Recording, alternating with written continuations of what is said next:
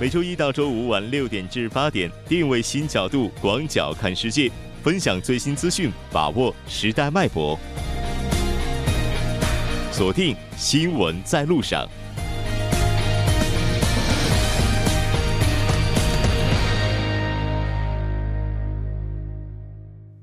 好的，欢迎回来，这里是正在为您直播的 TBS EFM 新闻在路上。稍后呢，在第二部节目当中，将为您带来《半岛之外》、首尔新生活以及听首尔。接下来是广告时间，广告过后马上回来。关注半岛之外事态走向，传播全球动态新闻声音。半岛之外。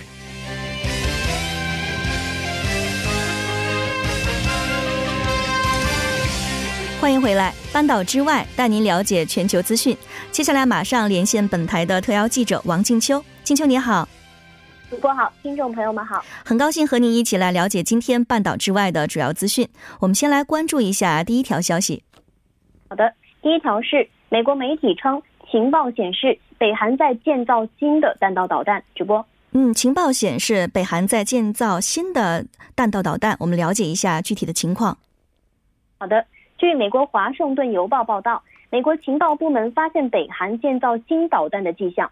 这家纸纸媒说，一位要求不透露身份的美国情报官员说，北韩很可能在沙门洞一个大型基地研究试射建造至少一枚，也可能是两枚导弹。包括卫星图像在内的新的证据显示，北韩正建造的是液体燃料洲际弹道导弹。建造导弹的工厂曾制造出北韩第一枚可以打到美国的弹道导弹。直播，嗯，是的。不过也有专家表示，这个拆除活动只是象征的意义，所以他们现在仍然是扩大了导弹的能力。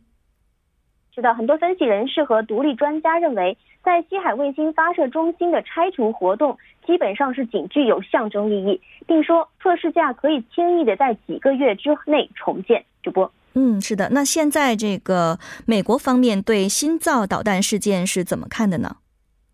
华盛顿邮报的报道说，一些美国政府官员和民间的分析家们认为，北韩在武器生产基地的活动持续不断，这并不是一件令人惊讶的事情。在之前的首脑会谈当中，北韩国务委员长金正恩并没有公开承诺会中断在北韩全境分散的核武器和导弹设施的工作。直播。嗯，没错。其实，在昨天的节目当中，我们也讨论过，美国对于北韩始终还是持观望态度的。那现在，北韩持续运转的这个生产厂房，也许也是影响美国步伐的因素之一吧。那我们看一下下一条消息。下一条是特朗普愿不设条件会见伊朗总统，两个小时之后，蓬佩奥开出条件。直播。嗯，这是在一个什么样的背景之下提出的呢？据报道呢，特朗普一直对奥巴马政府时期签署的伊核协议不满，并于五月八号宣布退出伊核协议，重启因伊核协议而豁免的对伊的制裁。那近期呢，美伊双方是互不相让，多次隔空争论。不过，特朗普在本月的三十号，在与到访的意大利总理孔特举行的记者会上，当被问及是否愿意与伊朗总统鲁哈尼会面时，特朗普说：“如果伊朗方面想会面，那么我们就会面。”他同时表示，不会为两国领导人会面设定任何的前提条件，会面可以在任何的时候举行。特朗普还说，他目前并不清楚伊朗方面是否愿意会面。直播，嗯，没错。那蓬佩奥在这次提出的条件是什么呢？据美国财经媒体报道，就在特朗普表明态度的两个小时之后呢，美国国务卿蓬佩奥在做客 CNBC 一档电视节目时表示。特朗普总统期望的会面是奔着解决问题去的，并表示，如果伊朗对待民众的方式减少邪恶行为方面做出承诺，同意与美方达成一份防止核扩散的协议，特朗普总统就准备坐下来与他们谈判。直播，话虽话虽如此啊，不过何时会面，以何种形式会面，我们可以持续的关注一下。那我们这一条呢，就关注到这里，看一下第三条消息是什么。第三条是，蓬佩奥表示，美国将向印太区域投资一点一三亿美元，或以抗衡中国“一带一路”战略。主播，嗯，那我们先了解一下有关这个印太战略的具体信息。美国总统特朗普在上任之后提出的印太战略有了新的动作。当地时间的七月三十号，美国国务卿蓬佩奥在美国商会论坛上公布了最新的印太区域的投资计划。表示美国将向该地区国家提供1.13亿美元的投资，投资额中的2500万美元用于推进该地区的数字连接技术，5000万美元呢是用于能源工程，3000万美元用于基础设施建设。蓬佩奥在致辞中说，该地区是未来全球经济的最大引擎之一。很明显，美国国际经济未来很大一部分都在这个地区。这些资金是美国对印太地区经济承诺的首付款。主播，我们还了解到啊，这个印太战略，它是为了代替前任奥巴马的亚太再平衡战战略战略。特朗普在上任之后不久呢，开始用印太战略来代替前任奥巴马的亚太再平衡战略。从政治、军事和经济三个方面来加强美国在这个地区的影响力。去年在出席越南的亚太经合组织领导人峰会时，特朗普首次强调了印太地区自由开放的重要性。一名特朗普政府官员对《华盛顿邮报》透露称，该计划由美国国务院和国际开发署联合推出，旨在鼓励公司合作，帮助印太国家发展数字基础设施，完善监管政策和网络安全。直播。嗯，是的。那现在还有媒体指出呢，该战略与中国的一带一路它是有着明显的抗衡的特点。是的，有媒体称，相对于中国提出的涉及国家和资金投入都更加宏大的一带一路的合作倡议，那美国的这项投资计划有明显的抗衡特点，但却雷声大雨点小。对此呢，蓬佩奥的高级政策顾问胡克表示，美国此举并非要与中国的一带一路倡议对抗。并表示，“一带一路”是一个服务于中国制造的倡议。美国的方式是让政府的角色保持低调，并专注于帮助企业做他们最擅长的事情。主播，嗯，是的，看来这场不见硝烟的贸易战不会很快的平息，也许才是刚刚开始吧。下面我们将视线转到中国，下一条消息是什么呢？好的，下一条是中国上半年居民收入榜，上海、北京居前三。主播。嗯，我们先来了解一下这个上半年居民收入榜的具体情况。好的，中国国家统计局呢近日公布了三十一个省区市今年上半年居民人均可支配收入，上海以三万二千六百一十二元是位居榜首，北京上半年的居民人均可支配收入是三万一千零七十九元位居次席，紧随其后的是浙江和天津，其上半年人均可支配收入是分别达到了两万四千一百四十七元和两万零九百八十六元。直播。是的，我们还了解到九呃九个省份的人均可支配收入现在超过了全国的水平。是的，与全国水平相比呢，上海、北京、浙江、天津、江苏、广东、福建、辽宁以及山东这九个省份的人均可支配收入是超过了全国的平均线。主播，嗯，是的，那他们的这个主要来源是什么呢？据统计呢，工资性收入啊是居民增收的一个主要的来源。按照收入的来源，可支配收入是包括了工资性收入、经营性收入、财产性收入和转移净收入。主播，嗯，是的。那我们我们这一条消息呢就关注到这儿，了解一下最后一条消息。最后一条是关注一下中国的高温天气情况。那么从七月的上旬开始，大范围长时间的高温天气在全中国蔓延。中央气象台已经连续十七天发布了高温的预警信息。综合全国的气温来看，七月十号以来，高温天气开始在中国东部的地区发展开来。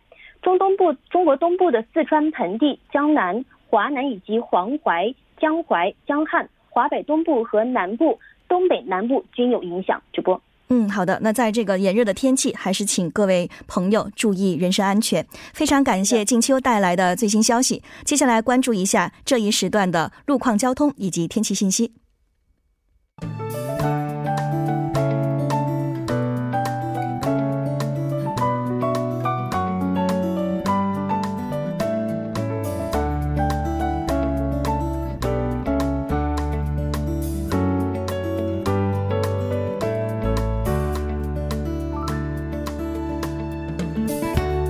晚间六点四十二分，依然是由程琛为大家带来这一时段的路况及天气信息。继续来关注首尔市晚高峰时段的实时路况。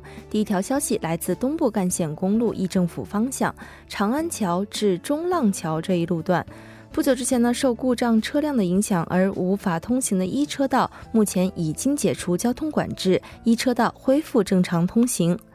接下来是在百济古坟路培明十字路口至三田十字路口方向。那目前呢，该路段的人行横道正在进行涂色的作业，还望途经的车主们参考相应路段，提前减速慢行。下一则路况来自奥林匹克大路新沙十字路口至新韩银行延寺分行方向。早间时段呢，在该路段二车道上进行的道路施工作业已经结束，路面恢复正常。好的，继续来关注天气。那今年第十二号台风云雀虽然不会给韩国带来任何的不利影响，但由于低频率降水的原因，高温将会一直盘踞在韩国的上空。近日呢，韩国大部分地区暑热漫漫，公众外出时呢需要注意防晒，及时补水，切忌长时间待在空调房内。让我们一起来关注首尔市未来二十四小时的天气预报。今天夜间至明天凌晨晴转多云，最低气温二十八度；明天白天晴，最高气温三十九度。好的，以上就是这一时段的天气与路况信息。我们稍后再见。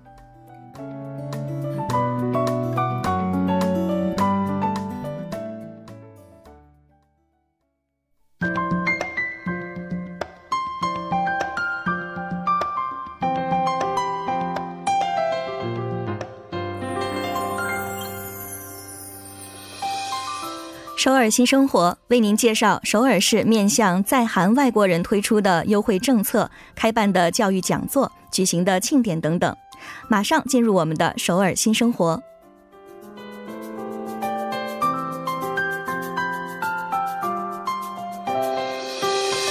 我们先来关注一下第一条消息。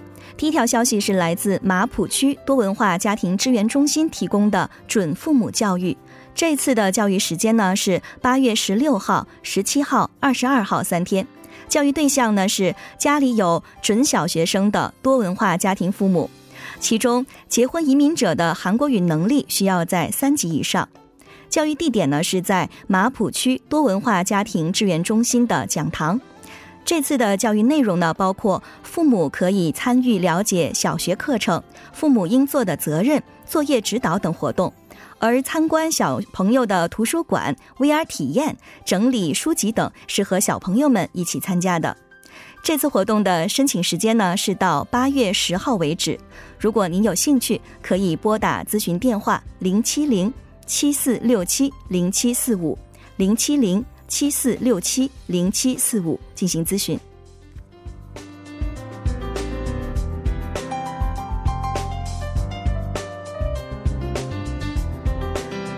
下一条消息呢，是一个多文化家庭的传统婚礼支援项目。京畿道高阳市为那些未能进行传统婚礼的多文化家庭提供了举办婚礼的机会。这次活动的时间呢，是在二零一八年的九月十五号，是一个周六。具体的时间呢是上午的十点。活动的地点呢是在高阳洞的百济馆址。主办方呢是高阳洞居民自治委员会。这次活动的申请时间呢是二零一八年的七月三十一号到呃八月十号十二点之前。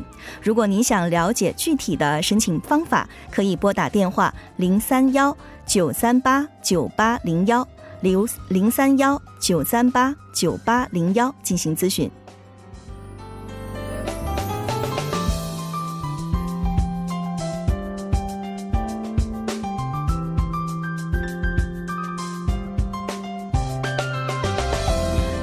条消息呢，是一个韩星化妆的课程。如果您对宋慧乔、全智贤等韩国明星们的化妆技法感到好奇的话，可以参加这个有专业化妆师传授最新流行化妆法的韩星化妆课程。通过这个课程呢，您将学到从 K-pop 偶像们的舞台化妆到人气女明星的日常化妆。此外呢，还将提供各种形象美容化妆技术等等。这个活动的申请对象呢是访问首尔的所有外国游客。这个活动的时间呢将一直持续到十二月，具体的时间是每个月的第一、第三周的周三的下午三点到五点。那八月的主题呢是炎热的天气也不会变的持久化妆。详细的日程虽然会有所改变，所以请您在申请的时候再次的确认。那这个活动的地点呢是在艾斯博旗舰店梨大店的二楼，地址是首尔市特别是西大门区梨花女大路五十六号。如果您乘坐地铁的话，可以乘坐地铁二号线梨大入口站二号出口，走四分钟就可以找到了。那这次课程呢，具体的内容，如果您还想咨询的话，可以拨打电话零二七九零三九九四零二七九零三九九四进行咨询。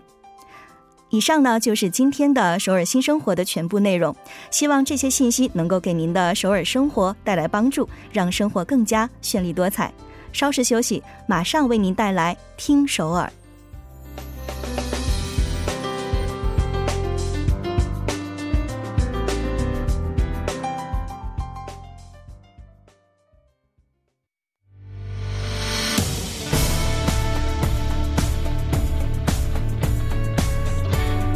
您现在收听的是《新闻在路上》。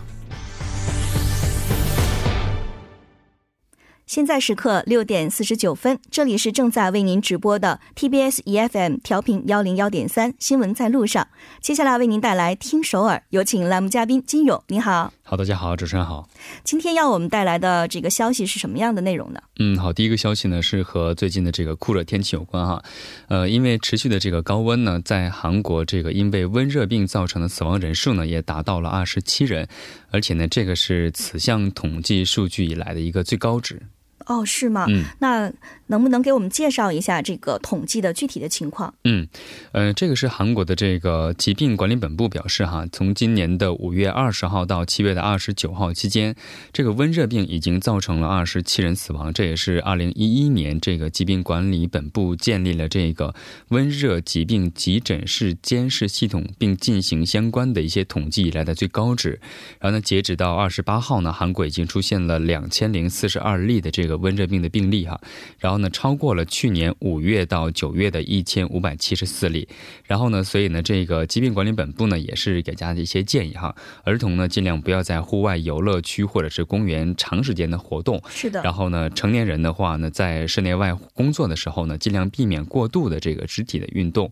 然后呢，还有就是老年人，就是六十五岁的六十啊六十五岁的这个老人以及这个体弱者呢，应该呃尽量避免在白天高温的时候出行。然后呢，可以多到一些全国四万五千处的一些呃酷暑的休息区进行一些避暑这样的行为。嗯，是的，刚才您提到的这个数值确实是不容乐观了哈。那昨天我们其实就了解到，首尔决定把呃这个酷暑定义为灾难。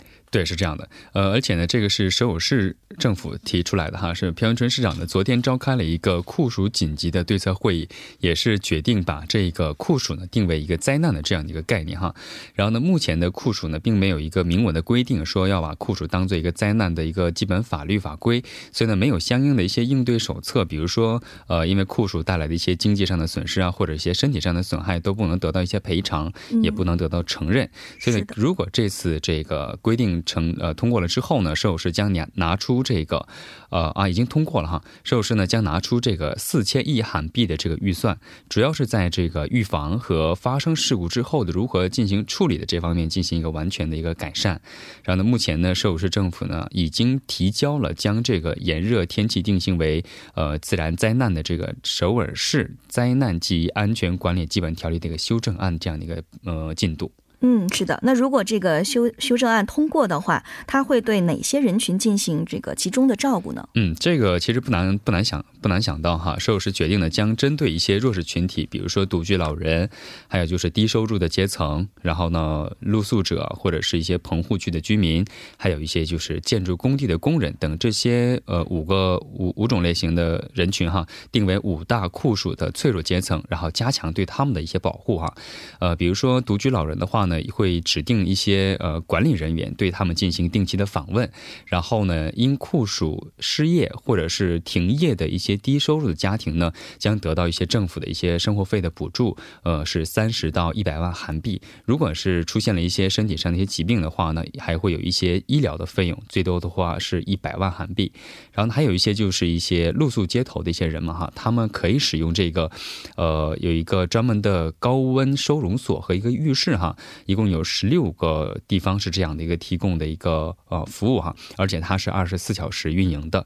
然后呢，还有一些为提供为这些低收入的家庭哈，提供了一个呃开放的一个休息室哈，它这个是延长时间到晚上的十点钟这样的一个情况。嗯，是的，其实刚才聊到这儿啊，我就突然想到，其实除了应对这种高温天气的同时，是不是我们也该反思一下，这种异常的气候是不是我们人类自己？这个环境破坏的一个反噬呢？是这样的，就是人类的经济发展带来的就是一个间接的效果，就是温室效应嘛。是的，嗯，那我们把视线转移到下一个消息，这个是有关房地产的，是吗？对，是这样的。这个这个消息其实也是不容乐观哈，因为据调查，在首尔哈十户家庭当中的两户的它的公寓的价格超过了六亿韩币这样的一个情况。十户当中就有两户，对，是这样的。哦，这是全地区的这个一个统计的结果。嗯，对。那我们来了解一下这个具体的调查情况。嗯嗯，这个是房地产幺幺四哈，他在上个月就六月份对一百五十九万九千七百余个家庭进行了一个调查，发现百分之二十的家庭的公寓价格是在六亿。啊，以上哈，然后呢，与首次引入这个综合房地产税的二零零五年的相比呢，高价的公寓的数量呢，在十三年内啊，增加了四点七倍，然后地区的范围也是有所扩大的。因为当时二零零五年的时候呢，超过六亿韩币的这个公寓呢，只有六万六千八百多户，是仅仅而在呃，对地区呢，仅仅在这个江南、瑞草和松坡和龙山这几个地区哈。那现在呢，首尔二十五个区当中呢十三个区的每户。的平均价格已经超过了六亿韩币，然后呢，房地产幺幺四的也预测说了哈，这种趋势呢，随着这个现在的这个高嗯呃高价住对高价住宅的增多嗯，还会持续下去。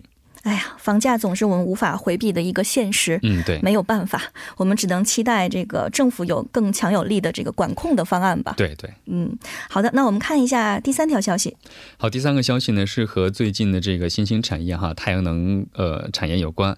首尔表示呢，从下个月的二十三号开始啊，将在为期三天的时间里哈，召集参加这个嗯二零一八首尔太阳光博览会的这些太阳能相关的一些企业来。来参加。嗯，我们也了解到，这个首尔太阳能博览会，它其实是从二零一五年就开始了，嗯，而且人们对这个博览会的满意度是非常高的。对，当时呢，一五年的时候开始之后呢，今年是第四年了哈，面向广大的市民和一些企业推出的一些新产品和新技术，然后呢。参与的所有的人和这个企业的反应的满意度非常的高哈，特别是在这次活动当中呢，将进行多种多样的一些产业化的一些支援项目，然后同时呢，还会同时进行城市太阳能等相关的一些国际会议，因此呢，预计呢将会引起这个太阳能产业的一些高度的一个关注哈，而且在产业的领域呢，我们都知道韩国有一个产业振兴院 SBA 啊，它将主管这一次活动，然后呢将举办一个介绍新产品的一个活动，然后通过市民和专家的一些。评价呢，在现场进行一个颁奖的一个小活动。那如果这个想参与的话，这个参与方式是怎么样的呢？嗯，参与方式非常的简单哈，在这个网站搜索 “Seoul 太阳光 Expo”，然后就可以了，而且是全部免费的。哇，这个可能是一个非常好的消息，这个利民利国的一个好消息，是吧？